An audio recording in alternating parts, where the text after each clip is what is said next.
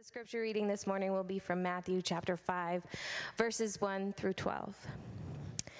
Now, when Jesus saw the crowds, he went up on a mountainside and sat down. His disciples came to him, and he began to teach them.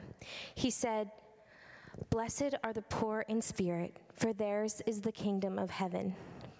Blessed are those who mourn, for they will be comforted. Blessed are meek, for they will inherit the earth. Blessed are those who hunger and thirst for righteousness, for they will be filled. Blessed are the merciful, for they will be shown mercy. Blessed are the pure in heart, for they will see God. Blessed are the peacemakers, for they will be called children of God. Blessed are those who are persecuted because of righteousness, for theirs is the kingdom of heaven. Blessed are you when people insult you, persecute you, and falsely say all kinds of evil against you because of me. Rejoice and be glad, because great is your reward in heaven, for in the same way they persecuted the prophets who were before you.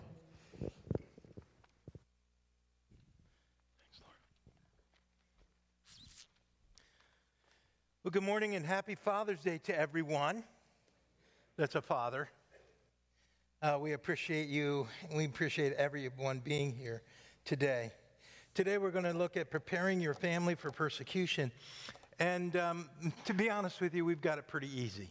We've had pretty easy when it comes to persecution. And, um, and I don't know how many paid attention during the bumper video, but the bumper video is my life. It, it really is. So I, I'd like to show it again. Would you mind? Because it'll take time away from my preaching, so. Mom, that one family is so strict.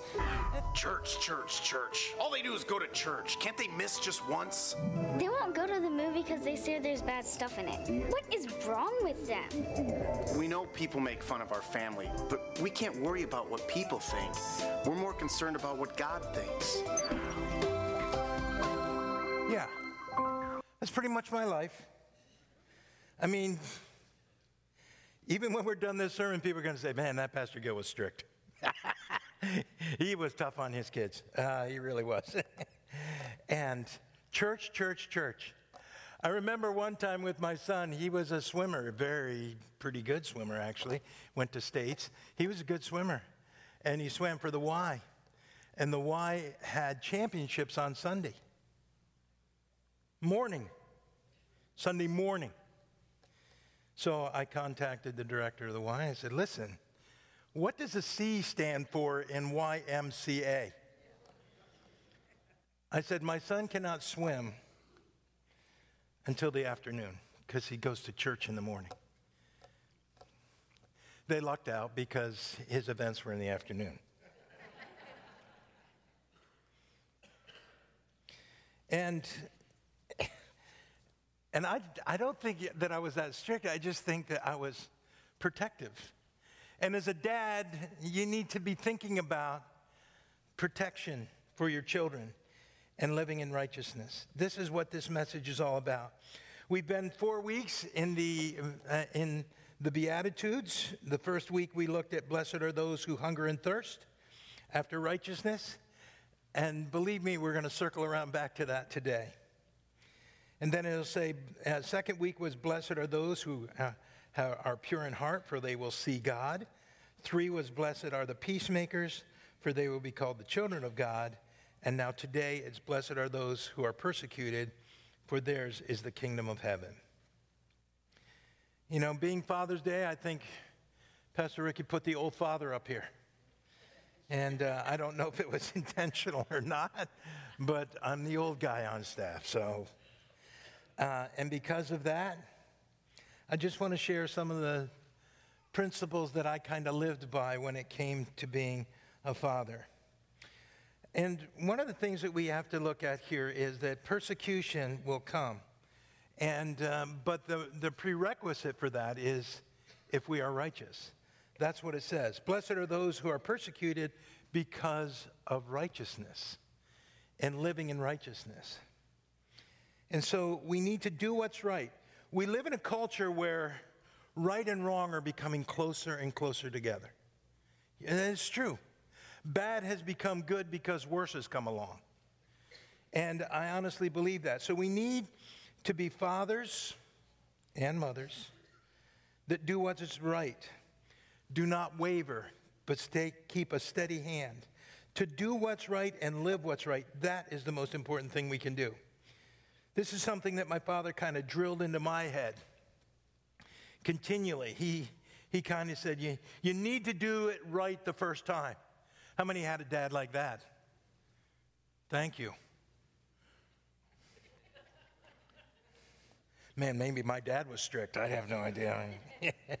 he said, if you've got time to do it twice, you got time, you got time to do it really good once.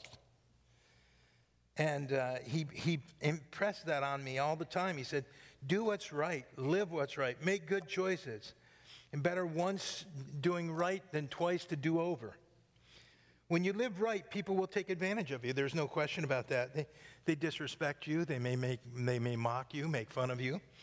Uh, I remember my dad was a teacher in the school that I went to. Don't ever take your dad for class. I'm just, that's an advice, I'll, you can bank that one. but my dad was in school, and my dad, if you notice pictures of my dad with me, he's got, he's got a little bit of, you know, hangover. Dunlap, that's what I call it. He has the tire, he, he, has, he has the tire waistline. Dunlap's over his belt. Um, but he, and, and I heard an upperclassman, at that time I was probably a, a junior higher, and the seniors were walking around, and someone said, Yeah, Mr. Vining, he says he's a Christian, but he's got a beer gut.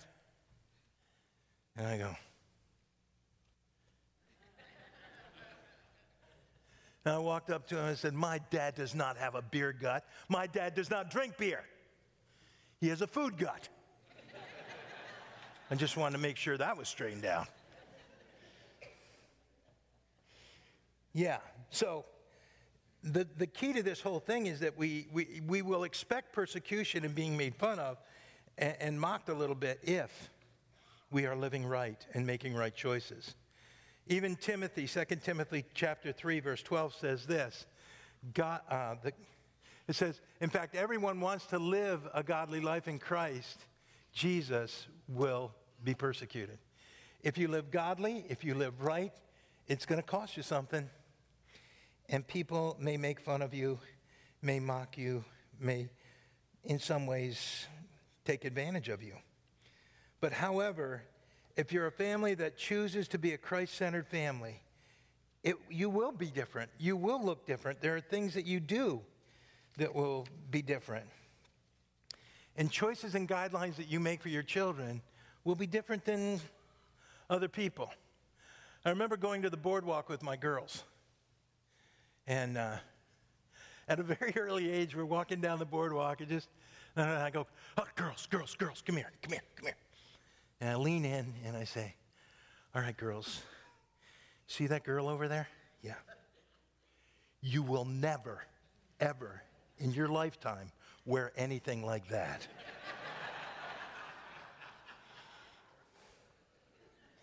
And it became like this game a little bit to them. a little farther down the boardwalk, they go, Dad, Dad, Dad, come here. Dad, see that girl over there? I go, Yeah. You will never, ever wear. I said, You're safe there. I'm not going to wear that, that's for sure. And people would have thought, well, you know, he's pretty strict, you know. My kids, because of choices that I made for them, um, it, it, their peers mocked them a little bit. I told my kids that they couldn't date until they were 18. Now, some of you are looking at me and say, You are strict. But I was a youth pastor. I had seen some of the choices some of kids made at early ages, and it just it broke my heart. So I was doing everything I could to protect my kids. So when my kids went to school, I told them at a very early age, like five or six, I said, You cannot date until you're 18. Is that okay? That's good, Daddy. That's fine. That's good. Girls are icky anyway. Girls are icky. I don't want them. Of course, all that changed about junior, senior high. All of a sudden they're going, but dad, come on, it's just end. And I go, no. You agreed.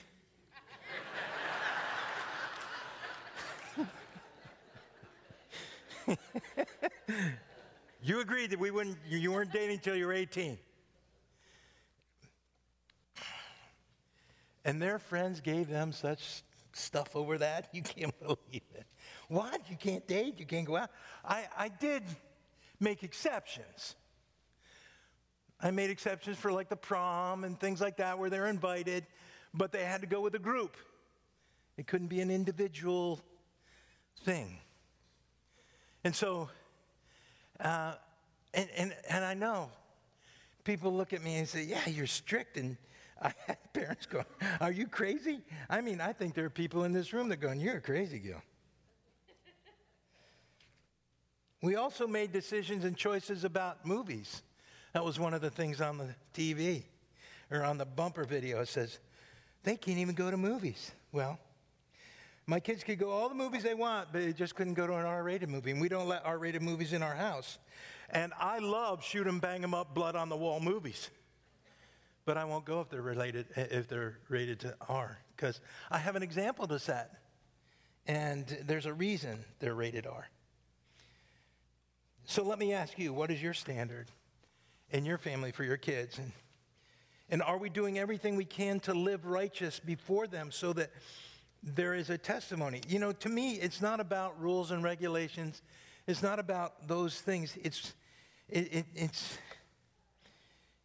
it's giving them guidelines and principles to live by that will help them to live in righteousness. They may be rebellious, they may go against their dad. I'm sure my son does not. I'm sure my sons don't give guidelines like I gave. But I did what I could do when, when I thought I could do to help my kids live godly lives. So we have to understand that we have to expect when we live right, persecution is going to come. When we live in righteousness, people will make fun of us. People may throw jabs at us as we're praying at a, at a, at a restaurant before dinner. You know, we may post something on Facebook from our church. Our church is doing this, hooray, yay for our church. And people are going, ah, why don't you just shut up? People may harass you for reading the YouVersion of your Bible. Maybe you're not going to be invited to certain parties because you don't do certain things. Maybe you're going to even be overlooked for a promotion. But Jesus is our example. And it says in, um, in John chapter 15, verse 18, it says, If the world hates you, keep in mind that it hated me first.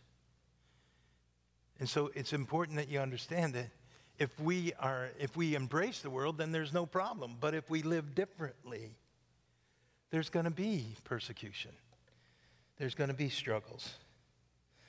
The second thing we need to do is this. We need to endure.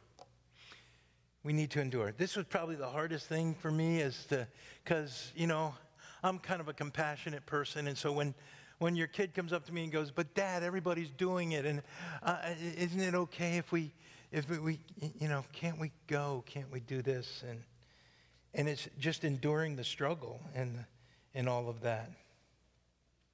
We need to endure, and not only do we need to endure, but we need to be happy in enduring it. It says, "Blessed are people who insult you and persecute you falsely." And say all manner of evil against you because of me. And then it says, rejoice and be glad. oh, goody. People are talking bad about me. Hurrah for me.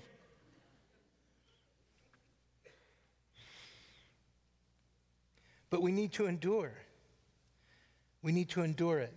1 Corinthians chapter 4 verse 12 says this. We work hard with our own hands we work hard with our own hands. When we are cursed, we bless. When we are persecuted, we endure it. We stay faithful. We keep plugging. We keep doing what we do. we just keep going on. And let me share this. I found this quote this week, and it says this When families, when family identity is strong, peer pressure is weak. When family identity is weak, peer pressure is strong. So let me ask you this as a parent, who do you want to give your children's guidance? Do you want their peers?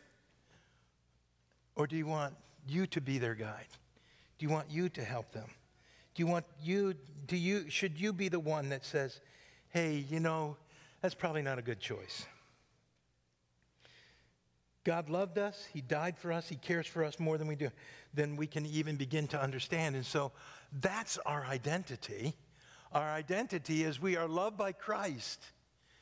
And our peers will not be the greatest advisors that we can have. I've seen so many kids make, because I guess over the years, and, and being in youth ministry and involved in it, I've seen so many kids by one choice just mess up their lives so bad. One choice. And so we need to endure. Not only do we need to endure persecution, but we need to stay steady and endure as we as we live an example that we need to endure our righteousness, to hang on and do everything we can to live in righteousness. In Hebrews chapter 12, verses 1 and 2, it says this Therefore, since we are surrounded by such a great cloud of witnesses, let us throw off everything that hinders and the sin that so easily entangles us, and let us run with patience or perseverance the race marked out before us. Fixing our eyes on Jesus, the pioneer and perfecter of our faith, for the joy set before him, he endured the cross, scorning its shame, and sat down at the right hand of the, of the throne of God.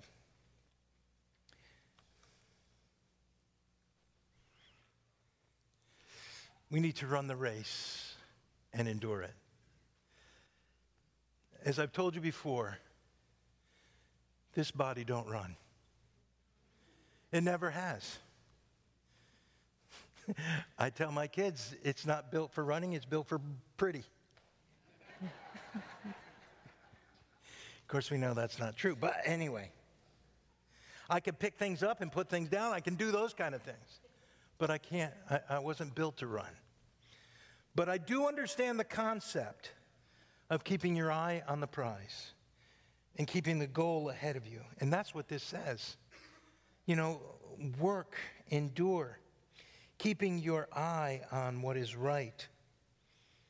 Understanding the idea that Jesus is the prize and the goal, and our righteousness is so important.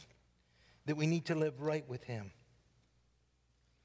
So it's important that we have a good testimony and that we need to endure. I had two, two uh, high school, and they, they were like a little bit of my enemies, Jeannie and Mindy.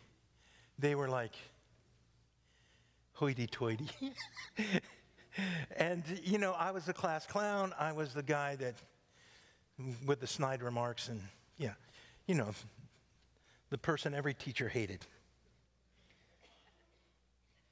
And so Jeannie and Mindy, they, you know, they were, they were a little better than me. They thought they were good, and, and they, yeah. So it's like putting a target on their back when they act like that to me. So I often went after them. My greatest day was in New York, they take regents exams. Everybody in the whole state takes the same test at the same time, all throughout New York and I took earth science. And a passing grade was 65, and I got a 66. My greatest day in history. You know why? Because Jeannie Ferreira got a 64. Woohoo! I never let her know. I never, like even today, I would say to her, How about that earth science? Huh? She goes, Gil, how did you do that? And I go, I'm a good guesser. because I had no clue on some of those. But we had this kind of very contentious relationship until most recently. Jeannie had a stroke about two months ago, and she's been she's had a hard life. Uh, she made bad choices when it came to marriage. Mindy, her friend, was an alcoholic for several years. She's 12 years sober now, which we're very grateful for. And I found him on Facebook. And um, when Jeannie, I found out that Jeannie had a stroke, I, I called my sister who works in Albany, New York, and she was in Albany Medical. And I said, Ruthie, stop by and see Jeannie for me. Tell her that I'm praying for her. And so she did. Then she FaceTimed me. And, she, and so we're FaceTiming on the phone with Jeannie Ferrer, you know, the girl that didn't care much for me. And she goes, You look old.